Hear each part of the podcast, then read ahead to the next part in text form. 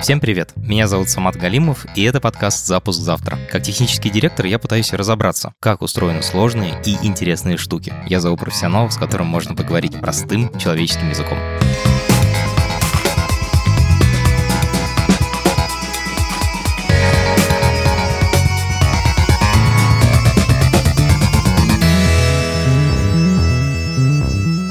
Сегодня мы поговорим об аутсорсе. Когда ты хочешь что-нибудь запрограммировать, ты можешь нанять программистов себе в штат, а можешь заказать эту работу внешней компании. Вот у меня с Феди ровно такой бизнес. У меня есть программисты, и мы разрабатываем сайты, мобильные приложения, какой-то сложный бэкэнд. И русскоязычному заказчику не нужно объяснять, почему мы классные и как круто мы все делаем. Они сами приходят. На западном рынке ситуация другая. У меня есть там несколько клиентов, но такой репутации, как в России, у меня там нет. Я хочу ее заработать. И я решил поговорить с человеком, который в этом хорошо разбирается. Это Ира Назарова, директриса «Злых марсиан». «Злые марсиане» — это тоже аутсорс-студия. Сейчас она про это будет ругаться.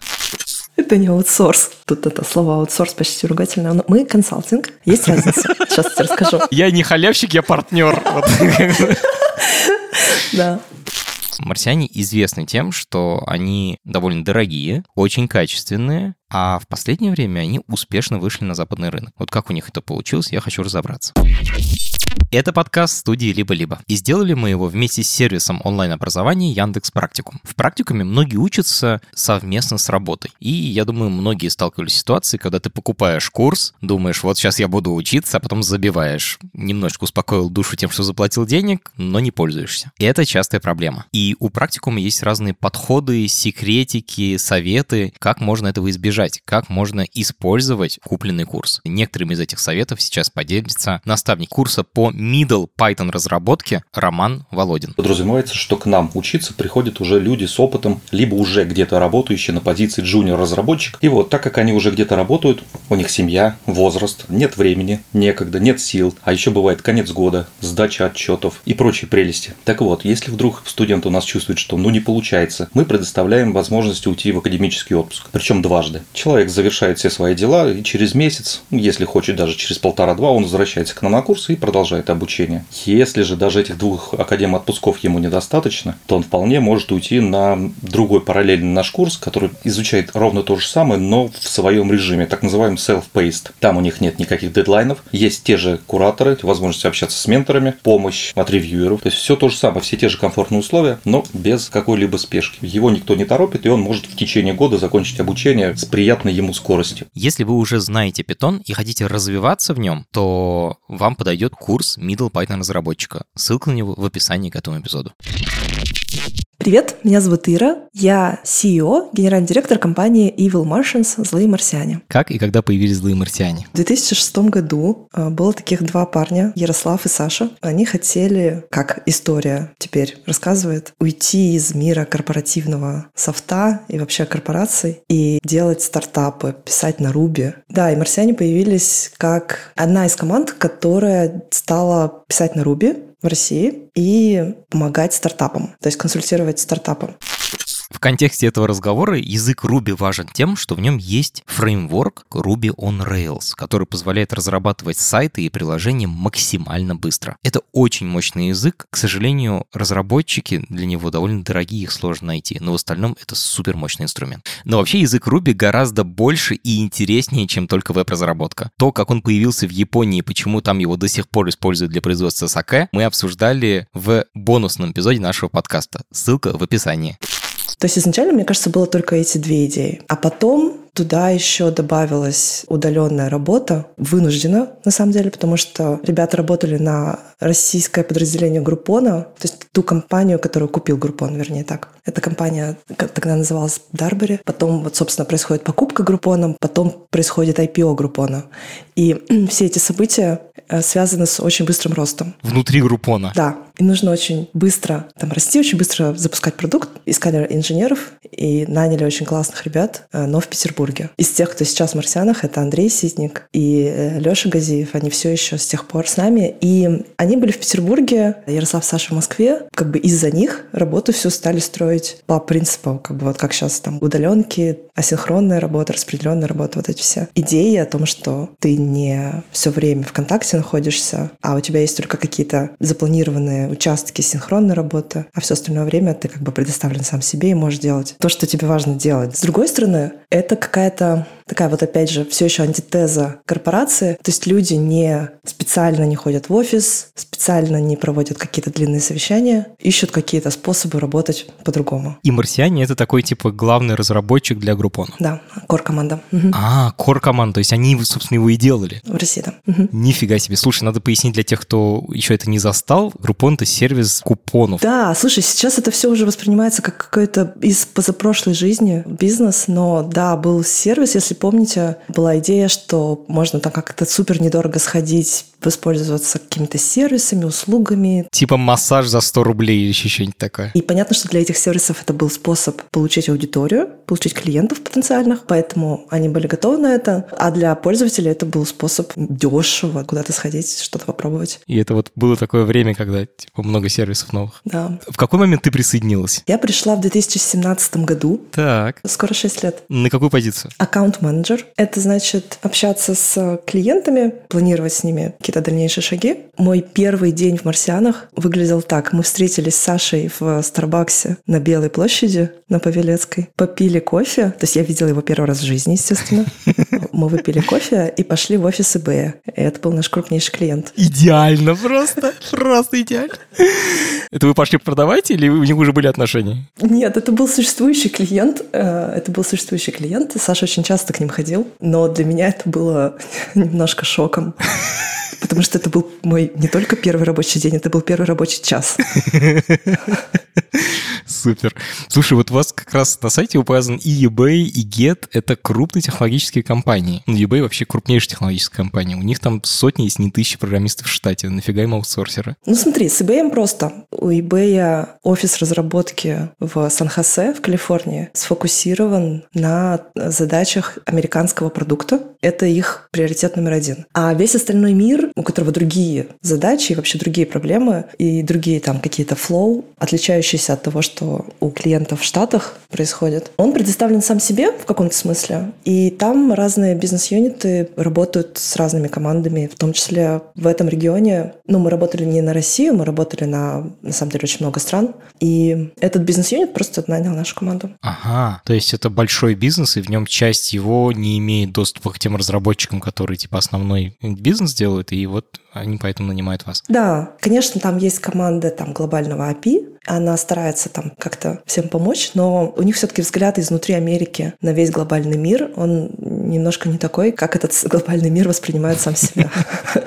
То есть как бы у этого глобального мира там миллион валют, совершенно другие процессы оплаты. И вообще языков, кроме английского. Да, все по-другому. Значит, восьмой год, ты пришла в семнадцатом, сейчас двадцать третий. У вас там, если ваш сайт открыть, там почти все клиенты иностранные, не российские. Скажи, кто был первым западным клиентом? Первым западным клиентом на самом деле был Группон. Можно сказать, что марсианам повезло, потому что та российская команда, на которой они работали, была куплена большим американским бизнесом перед IPO. Причем это тоже важно. Не после IPO, а перед. IPO — это Initial Powering Offering, это когда типа компания выходит на биржу, да? Да, это момент, когда э, компания, которая до этого росла на деньги частных инвесторов, она наконец-то выпускает свои акции публично для всех. И обычно в этот момент компания еще привлекает много денег, размещает дополнительные акции. И самое главное, что в этот момент все те люди, сотрудники, основатели... У которых были фантики, которые назывались акции компании? У которых, да, были какие-то акции, которые вроде как должны там что-то стоить, но на самом деле их нельзя продать. Они теперь, эти акции, что называется, становятся ликвидными, то есть они превращаются либо в деньги их можно продать, либо они превращаются, они становятся чем-то, что легко продать. То есть ты можешь не продавать, но ты понимаешь, что это, по крайней мере, у этого есть цена, под это можно взять кредит. В общем. То есть это тот момент, когда задрот-программист вдруг становится задротом программистом с Феррари. Как-то так. Это означает, что те ребята, которые запускали вот тот продукт еще тогда в России, после IPO Группона стали успешными, богатыми людьми, и потом пошли запускать другие продукты, и в том числе позвали марсиан в эти новые стартапы. И в этом смысле, как бы, по сути, первый же клиент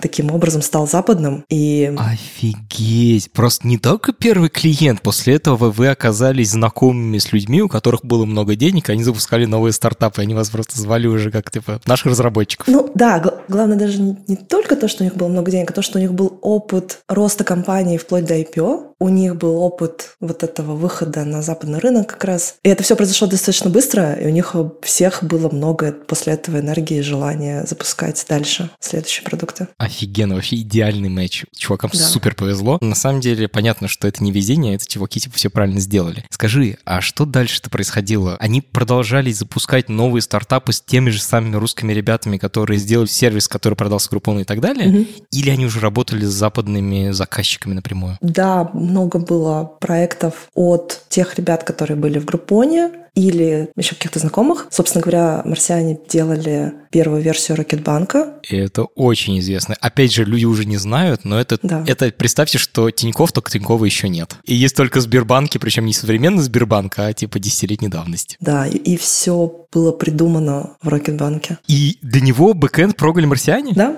да, бэкэнд и фронтенд. Это одна сторона везения. Есть еще другая сторона. Из той вот первой команды, которую удалось нанять, она стала центром комьюнити, довольно узкого, довольно нишевого, но тем не менее марсиане были известны в какой-то такой инженерной среде и выстраивали репутацию в ней. И это удалось благодаря тоже там какому-то везению. Например, Андрей Ситник, автор многочисленного open source. Фронтендного, это очень известный фронтендер. Да, и он ну, в, в частности, это PostCSS. PostCSS — это технология, которая используется там везде. Огромное количество сайтов используют ее для того, чтобы делать CSS. Да, на сегодняшний день она просто уже настолько... Ну, она уже в каком-то смысле отыграла свое, то есть она повлияла очень сильно на стандарты, браузеры подтянулись. Как бы PostCSS, по сути, направила браузеры и их там развитие в определенном направлении повлияло, да, на их историю. И это огромный open source проект, популярный, и, разумеется, он помогает выстроить определенное имя и найти хороших людей и так далее, как, как весь наш open source. Ага, то есть ребятам повезло в двух аспектах. Первый, они попались к правильным заказчикам, которые дальше начали делать эти стартапы как пирожки, и марсиане были их программистами. А второе, это то, что у вас получилось вначале нанять очень крутую команду программистов, которые делали вам имя за счет продуктов open source, над которыми эти программисты работали. Да, да. То есть изначально Ярослав, он там коммитил в Ruby, в Rails, и он как раз вот сделал ставку на Ruby Rails, тоже, мне кажется, важно. Как бы Ярослав и другие ребята и контрибьютили в имеющиеся технологии, и создавали свое, и выстраивали отношения с комьюнити. И как-то вот это, мне кажется, очень помогло созданию команды в итоге. Я хочу немножечко понять, есть ли разница между ситуацией, когда заказчики прям совсем по-настоящему иностранцы, и от ситуации, когда заказчики с русскими корнями. На самом деле настоящий вот переход полностью к заказчикам, которые не являются русскоязычными или там не имеют русских корней, он произошел буквально вот пару тройку лет назад, то есть вот прямо сейчас. До этого все-таки, да, бизнес опирался, да, на связи с тем, что нам ближе. Хотя где-то еще до, до меня, там, наверное, где-то года с 14-15 уже были вот что называется, полностью иностранные заказчики, без каких-либо там русскоязычных корней. Это был Фонтан, например, это тоже достаточно хорошо выросшая компания из Y Combinator. Это главный акселератор в Америке, айтишный. Да, главный акселератор, и оттуда достаточно много клиентов, которые как-то все друг друга рекомендуют. Ага, то есть вы взяли фонтан и дальше через него получили доступ к этой сети. Ну, немножко, да, есть, есть такой эффект. Хотя, еще раз, да, то есть мы, мы же не, мы не говорим о том, что у нас там очень много клиентов. Мы небольшая команда, у нас там 55 человек. Каждый год это буквально 20-30 э, клиентов, поэтому, а бой комбинаторы там на самом деле больше сотни. Каждый год. Да. Ну, нам достаточно нескольких. это как я, я обычно говорю, типа, на рынке очень много плохих клиентов, нам достаточно одного хорошего. Нам хватает. Или с программистами то же самое. Это правда. Да, поэтому вот этот переход э, произошел полностью, переход вот к таким клиентам произошел, наверное, недавно, наверное, уже при мне. Короче, расскажи вот про разницу между российскими и нероссийскими. Да. На самом деле, начать хочется с того, что разница не такая кардинальная. Хочется сказать, что те стартапы, которые создавались в России, на самом деле по культуре близки к стартапам из Кремниевой долины, из Калифорнии. И здесь мы очень похожи. И, знаешь, это какая-то среда, какая-то как бы как культура, как субкультура. Эмма Гот и стартапер.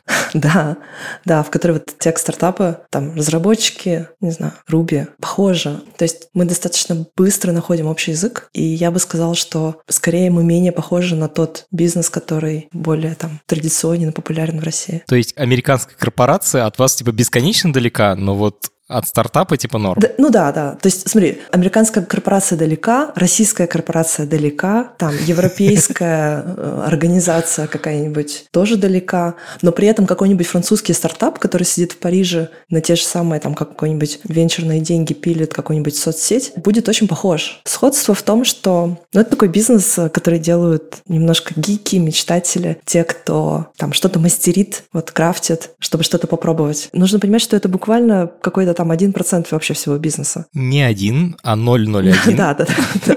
Еще, да, да. Вот, то есть только venture-backed, то есть компании с внешним институциональным финансированием, быстро растущие на ранней стадии. Seed, Series A, Series B. Когда вы о ней еще не слышали. Во-первых, да, никто о ней еще не слышал. Там до вот Product Market Fit и сразу после, когда вот нужно расти. До вот валидации базовой э, рыночной гипотезы, да, что этот продукт кому-то нужен. И сразу после валидации, когда уже получается... Но техническая команда еще не, разв... не развернулась в полную мощь, и поэтому нужна помощь. Да, нужна обычно помощь и на техническом уровне, там обычно какие-то перформанс-ботлнеки, проблемы того, как быстро расти. Одновременно продуктовые задачи, то есть нужно очень быстро на рынок выпускать новые фичи. И одновременно HR-проблема, что найм занимает там 9 месяцев или 12 месяцев. И в это время как раз команда Марсиан очень удачно встраивается, потому что мы помогаем расти, решать проблемы с перформансом, выпускать фичи на рынок и одновременно выстраиваем процессы так, чтобы найм был более успешным, да. И делаем все, чтобы там анбординг новых инженеров был максимально там эффективным. Это очень общее, такое общечеловеческое, на самом деле, ощущение, и оно в центре бизнеса. То есть именно вот это э, любопытство, вот это желание создавать, пробовать делать, в отличие от каких-то других, знаешь, мотиваций для бизнеса в каких-то других отраслях, где ты, может быть, хочешь быстро-быстро заработать, быстро там обернуть какую-то очень простую идею, там что-то продать, купить, там, знаешь. Но, с другой стороны, это отличается и от, наверное, от какой-то, от каких-то бизнесов с очень длинными циклами производства. Там, знаешь, если ты там хочешь запускать какую-нибудь турбину или даже линию одежды, возможно. Вот, ну, в общем, там есть, есть такие индустрии с планированием в несколько лет, там 2-3 года, 10 лет. А в теке мы видим результат своей работы прямо сейчас. И поэтому, в принципе, в теке мы похожи. Разница в чем? Коммуникация. Потому что она немножко другая. Это, конечно, отдельный скилл. Культурно мы с тобой, да, очень близки западным стартапам. Не только мы с тобой, там, твой, например, Федя, да, там, или твои... Но если я напишу им свой обычный e-mail, они меня нахер пошлют, да? Ну, сделать так, чтобы тебя воспринимали так, как ты хочешь, чтобы тебя воспринимали, для этого нужно приложить усилия. Самый простой пример. Если ты приходишь на созвон и не улыбаешься, а люди считают, что ты что-то против них имеешь. Люди либо считают, что ты прям буквально чем-то недоволен, либо ты недоволен своей работой, либо ты недоволен э, коммуникацией с ними, но что-то не так. То есть они это считывают как проблему. вот. А ты человек русскоговорящий э, и вообще восточный европеец не закладывает в отсутствие улыбки никакого дополнительного смысла. Так, погоди, а как, как, как вообще быть-то? Сама, у тебя на самом деле все нормально, потому что ты... Ржешь половину времени. Супер там открытый.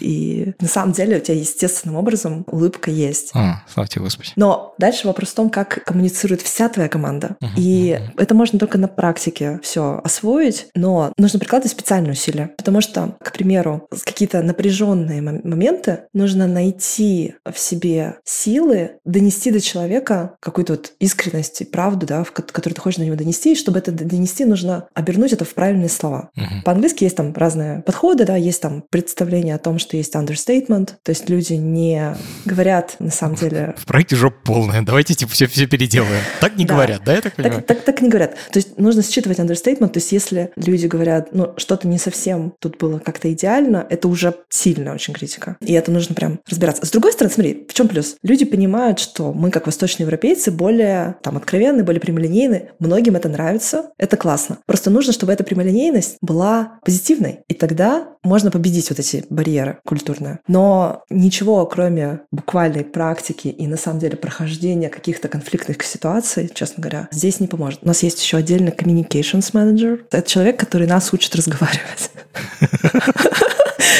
И, и с клиентом, и друг с другом тоже немножко. Скажи, это ваш спец по коммуникациям, он native? Да, это американка. Круто, вот это мощно. Слушай, а вас уже воспринимают как западную компанию? Хороший вопрос. Компания западная, компания американская.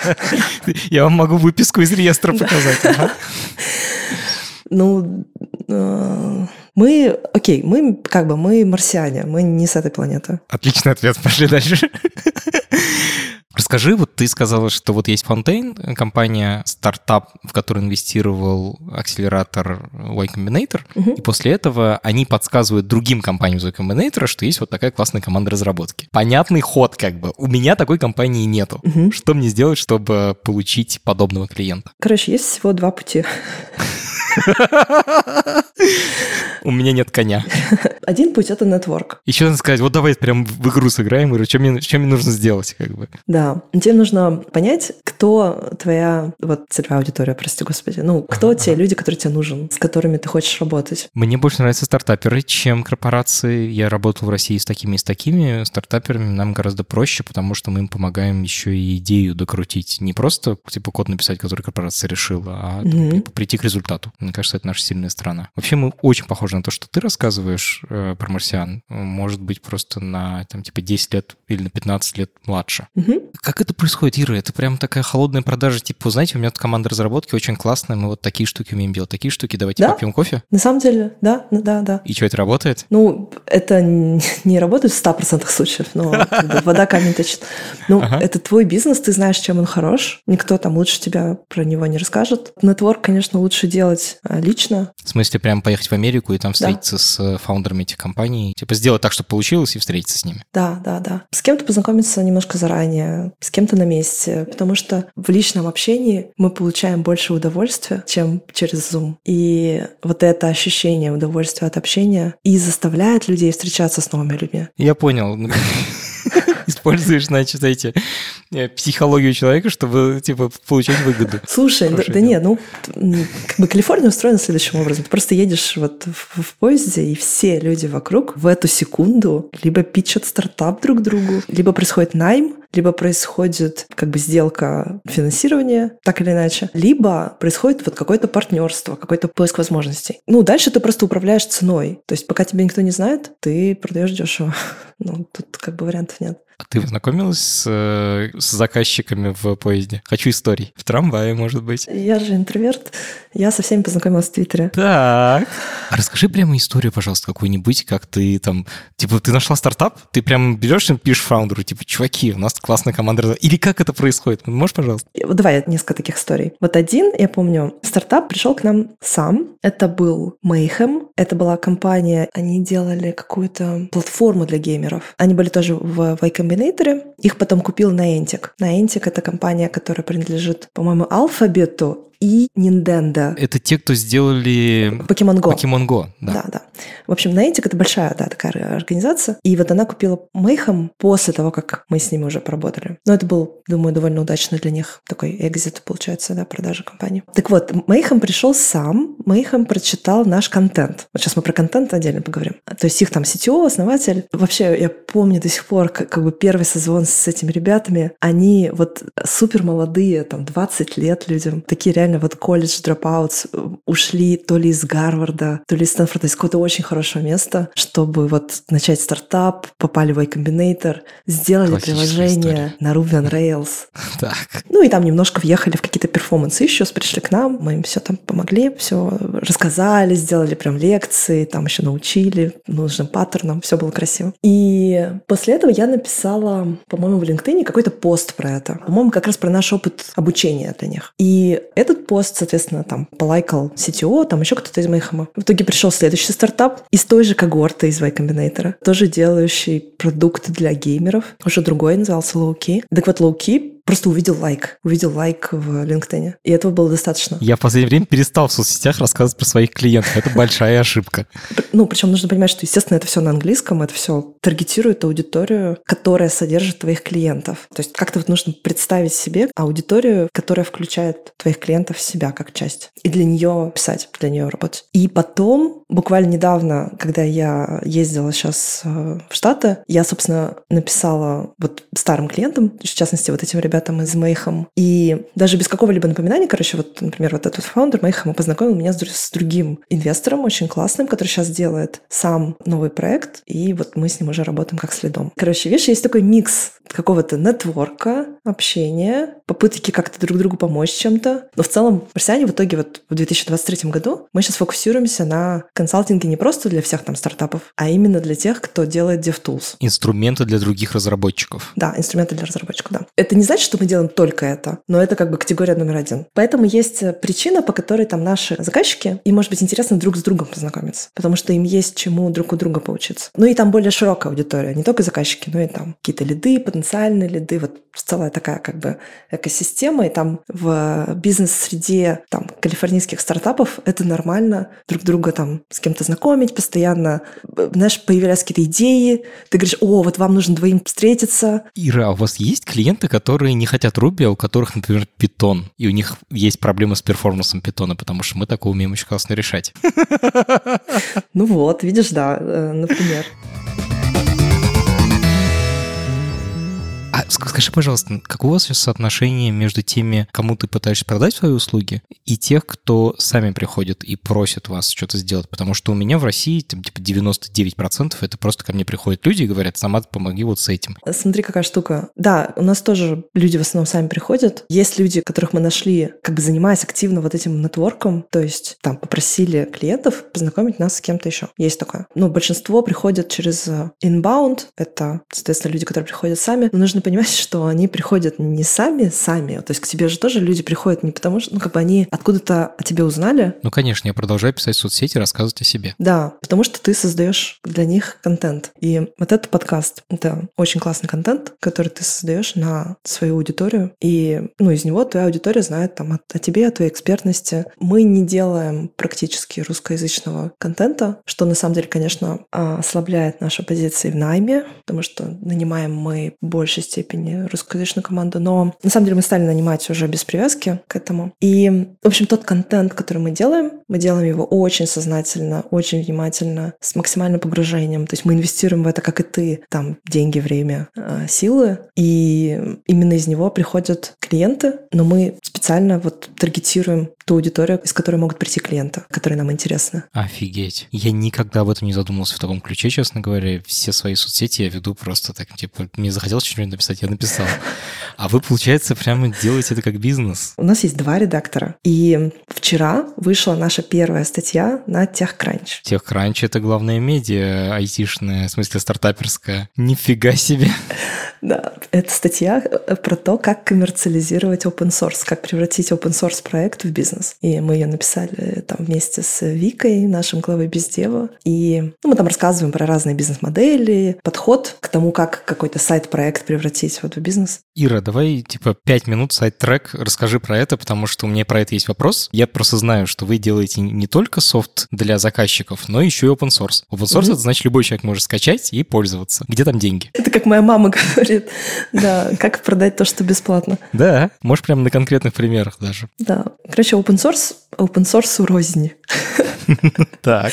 Есть, например, пост CSS, который ну, мы никак не монетизируем. Это библиотека, которой может пользоваться каждый желающий. И пользуется. Да, и пользуется, да. Там миллион плагинов написано, и продолжают там они выходить. Это огромная экосистема, там большое комьюнити и так далее. Но это не бизнес. Это именно настоящая, принадлежащая комьюнити технология. А есть Image Proxy. Image Proxy — это тоже open source. Это сервис, написанный на Go для ресайза картинок на лету. Помню, например, Медуза использовала open source Image Proxy. Сейчас, например, недавно Superbase а, выпустил большой пост про то, что они используют Image Proxy. Они сделали релиз, свои фичи для хранения там картинок, и для ресайза на лету они используют Image Proxy. Потому что Image Proxy — это самый лучший сервис для ресайза картинок. Ну, там, объективно, там есть бенчмарки, он самый эффективный, самый быстрый, по ресурсам самый экономичный. Соответственно, есть, есть open source. И мы сделали для Image Proxy про версию версию.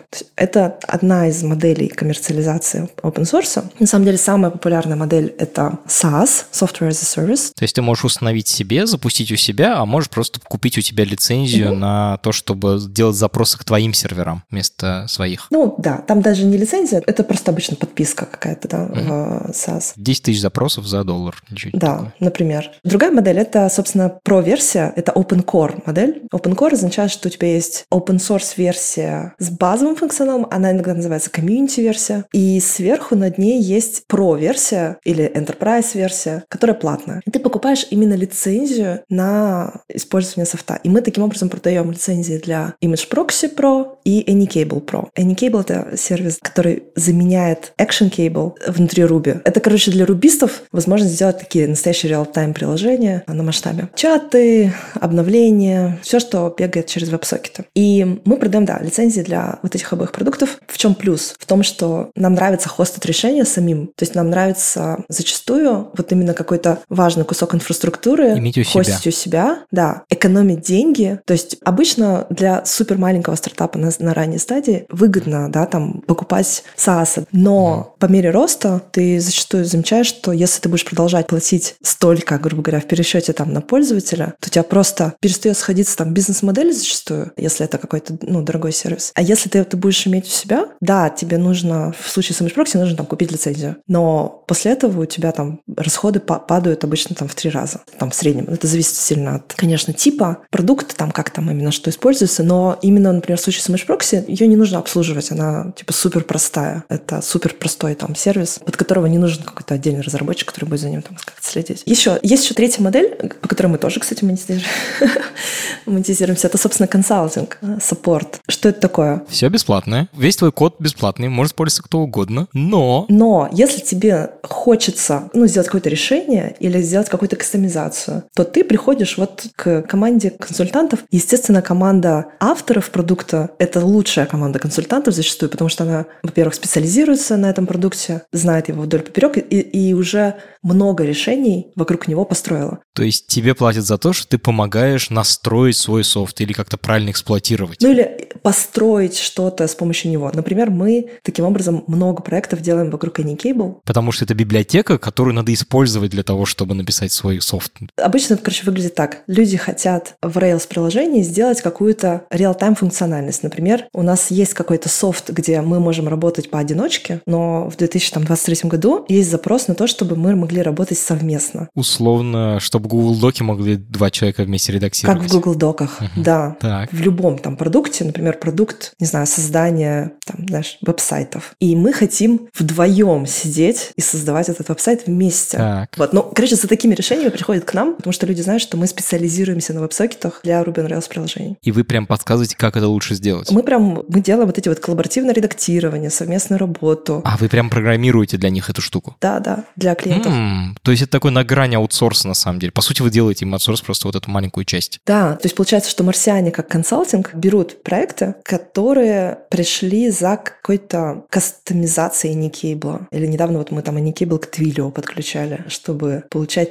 Twilio Media Streams. Это такие звонки. Twilio — это главный сервис для как раз смс, звонков и всего такого. Провайдер. Классно. Значит, получается три метода. Значит, первое — это SaaS, второе — продажа mm-hmm. лицензий на про-версию, и третье — это консалтинг. Да. Ну, есть еще такой, знаешь, какой-то более философский вариант. Наверное, он входит как бы в SaaS, но тут сложно сказать. Я о чем? Вот есть у тебя open source. Когда ты делаешь open source, ты делаешь его как бы для себя или для, для других людей, и которые... других яйцеголовых, таких же, ну, как и ты. Да, да, да, для людей, которые вот достаточно безумны. И ты говоришь, я это делаю для умных людей. Ну да, ну классно. И зачастую open source — это набор инструментов для экспертов. Можно сделать из него бизнес, создав продукт на основе этих экспертных инструментов. И вот есть разница. Есть волшебная кнопка, типа ага. ты нажимаешь, сделать заебись, да, вот. Или там ускорить тест, вот, это, это продукт, это продается. А есть волшебный чемоданчик, в котором лежат очень сложные инструменты, которые тебе нужно там прочитать книгу, прежде чем их использовать. Это не продукт. Это невозможно на этом сделать большой бизнес. Бизнес можно сделать на том, чтобы превратить, короче, набор инструментов в эту кнопку. Зачастую это означает, что ты делаешь какой-то автоматический процесс. Продукт ты делаешь делаешь для людей, которые... Для нормисов.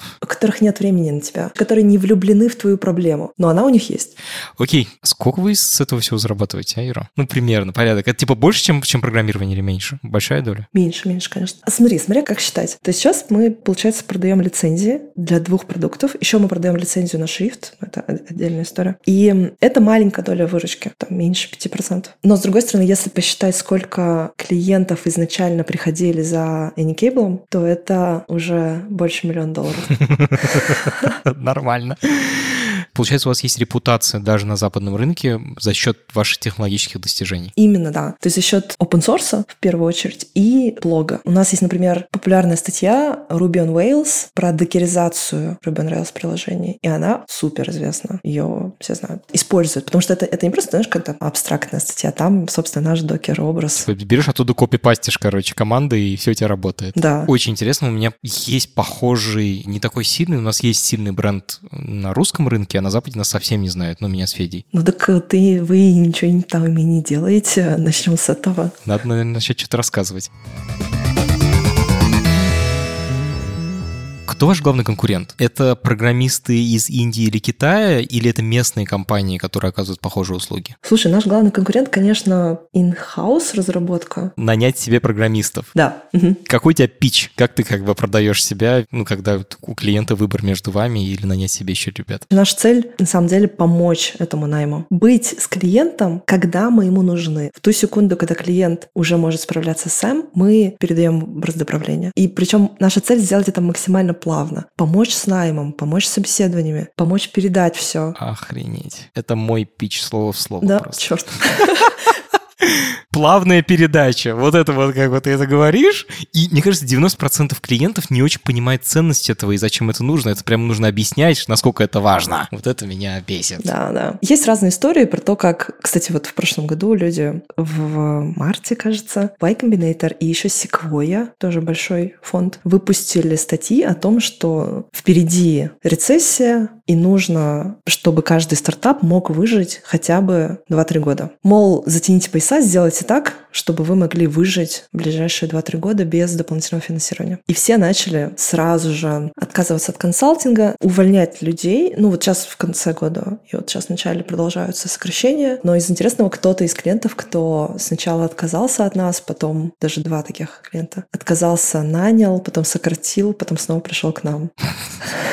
Ну, потому что найти команду, которая настолько же продуктивна, как марсианская, очень сложно. Ну, я бы сказала, для этого тебе нужно играть в ту же игру, в которую играют марсиане. Мгм. Типа находить таких же крутых технарей и создавать такие же условия труда, и вот это все. А это практически нерешаемая задача, потому что вы в этом эксперты, в конце концов. Ну, типа, да. И плюс, плюс, э, когда ты как бы каждый год работаешь со стартапами на этой стадии, ты уже учишься чему-то, как нужно работать. Ты учишься работать именно на этой стадии. Такие ошибки мы уже допускали, вот здесь было уже было плохо. Да, да, да. Мы уже знаем, что вот так нельзя. Кайф. Но, так, если прямо говорить, одновременно и конкурент, и такой тоже старший брат, и источник вдохновения. Это американские, да, компании. Это есть компания Thoughtbot. Это тоже консалтинг. Им 20 лет. Они тоже начинали с Ruby, Ruby on Rails. И, ну, они немножко больше работают со стартапами. У них нет такого фокуса на DevTools, на инструментах для разработчиков. Они работают много с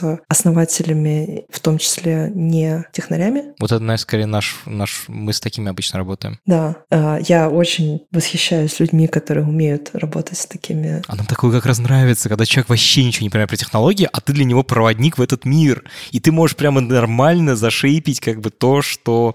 Ну, чтобы люди как бы дичь какую-то не делали и слишком много денег не тратили. Да. И любое твое даже минимальное вовлечение в их бизнес, оно прям может прям огромный результат, эффект оказать на этот бизнес. Мгм. В, в идеале, да. Просто скорее в этом бизнесе, как ты сказал, нужно шейпить, да, нужно очень много рассказывать. Объяснять, что здесь происходит. Да, да, да. Ну, это вот мой подкаст как бы только для конкретного клиента я Да, обычно да, делаю. да, Типа объясняю, что происходит. Ну вот, как раз, да. Это, кстати, не то, на чем мы фокусируемся. А вы, наоборот, работаете с уже с хардкорными технарями, которым нужны больше хардкора. Да, да, да.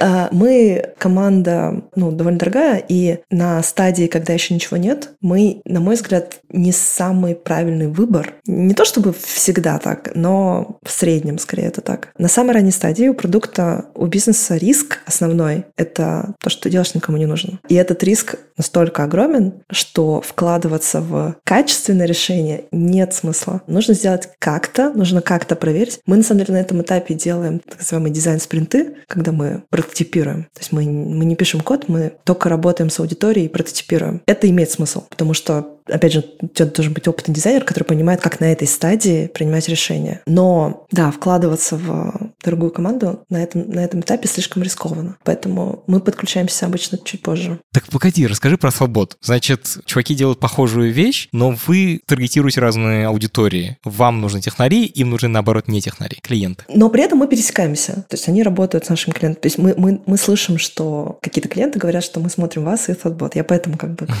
говорю, да.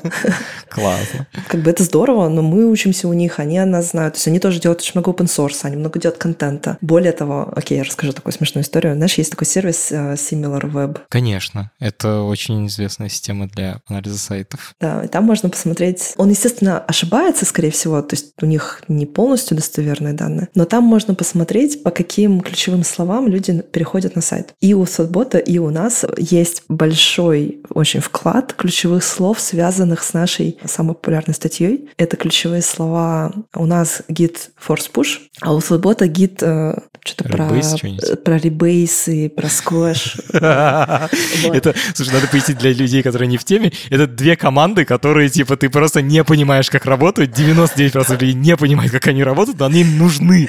И ты просто открываешь статью и не, пропускаешь все, что там написано, берешь команду, копируешь себе и надеешься, и молишься, чтобы сработало. Ну, почти. У, нас, смотри, у нас э, есть статья 2017 года, которая, э, вот, Git Force Push and How to Deal with It. То есть, что делать, если ты запустил Push, и ошибся. Слушай, надо пояснить. Типа, гид — это система контроля версий, в которой хранятся, хранится твой исходный код, и она защищает тебя от почти всех ошибок. Почти всегда mm-hmm. можно откатиться обратно. Но есть да. несколько команд, одна из них Force Push, которую откатить обратно невозможно. Можно, ну можно или очень сложно. Да. Вот, откр... Ну вот просто находишь в гугле нашу статью, и там все написано, что делать. Ну, лучше бы в нее не подать, честно говоря. Да. Но, тем не менее, ее люди находят. У Foodbot аналогичная статья, только вот про вот эти бренчи. И они ее написали в 2014 году, и тоже каждый год обновляют, там как-то перевыпускают. И она у них тоже лидер по трафику вот этой генерации. По, очень похоже. Да, да. Представляешь, оказалось, оказалось, что у нас даже статьи очень похожи, э, самых топ-1. На одни и те же темы. Ну, в смысле, не, точно так же самое, но из той же, из той же оперы. Да, ну, просто потому что гитом пользуются все в, в, этом, в этом причина популярности. Класс. Давай про найм. Угу. Работа в аутсорсе — это не предел мечтаний программистов. Обычно туда идут те, кого не взяли в крупные технологические компании, в условный фанк. Чем вы привлекаете своих программистов? к себе. Жестко. Ну, сорян. Слушай, во-первых, мы не аутсорс. Тут это слово аутсорс почти ругательное. Но мы консалтинг. Есть разница. Давай, сейчас тебе расскажу. Я не халявщик, я партнер. Да. Разница в том, что в головах людей, по крайней мере, аутсорс дешевле, чем своя команда, а консалтинг дороже. А, офигеть! Вот это крутой заход.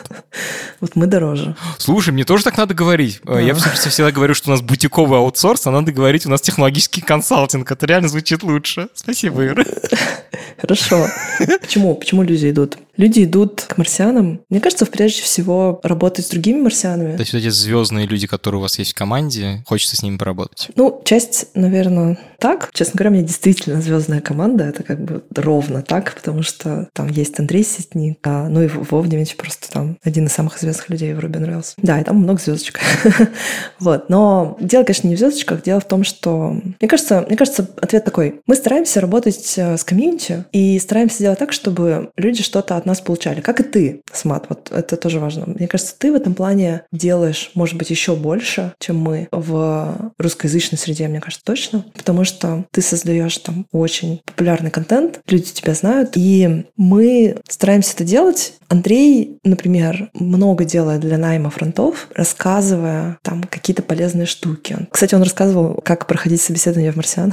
Я тебе так скажу, короче, смотри, вот мы создаем контент, направленный в основном на западную аудиторию, ту аудиторию, в которой нам э, хочется находить клиентов, где мы находим клиентов. Из-за этого этот контент не работает для найма практически. То есть ты делаешь для предпринимателей и для тех, кто делает свои стартапы? Да, да. Ага. То есть там для CTO, для вот команд, э, инженерных команд стартапов. Блин, у нас с Федей ровно такое разделение. Мгм. Федя рассказывает для программистов, а я Мгм. обычно рассказываю для М. бизнесменов. Мгм. Это вот у нас прямо жесткое разделение. Ага. У Феди каждую неделю статьи типа для программистов. Да, да, да, да. Ну вот. Мы, кстати, делаем метапы сейчас. То есть мы сделали один метап в Стамбуле, он был супер успешный, там был полный зал, все стояли в дверях, там прям было очень много людей. Вот сейчас будем делать в Тбилиси. Все тоже с, с целью найма.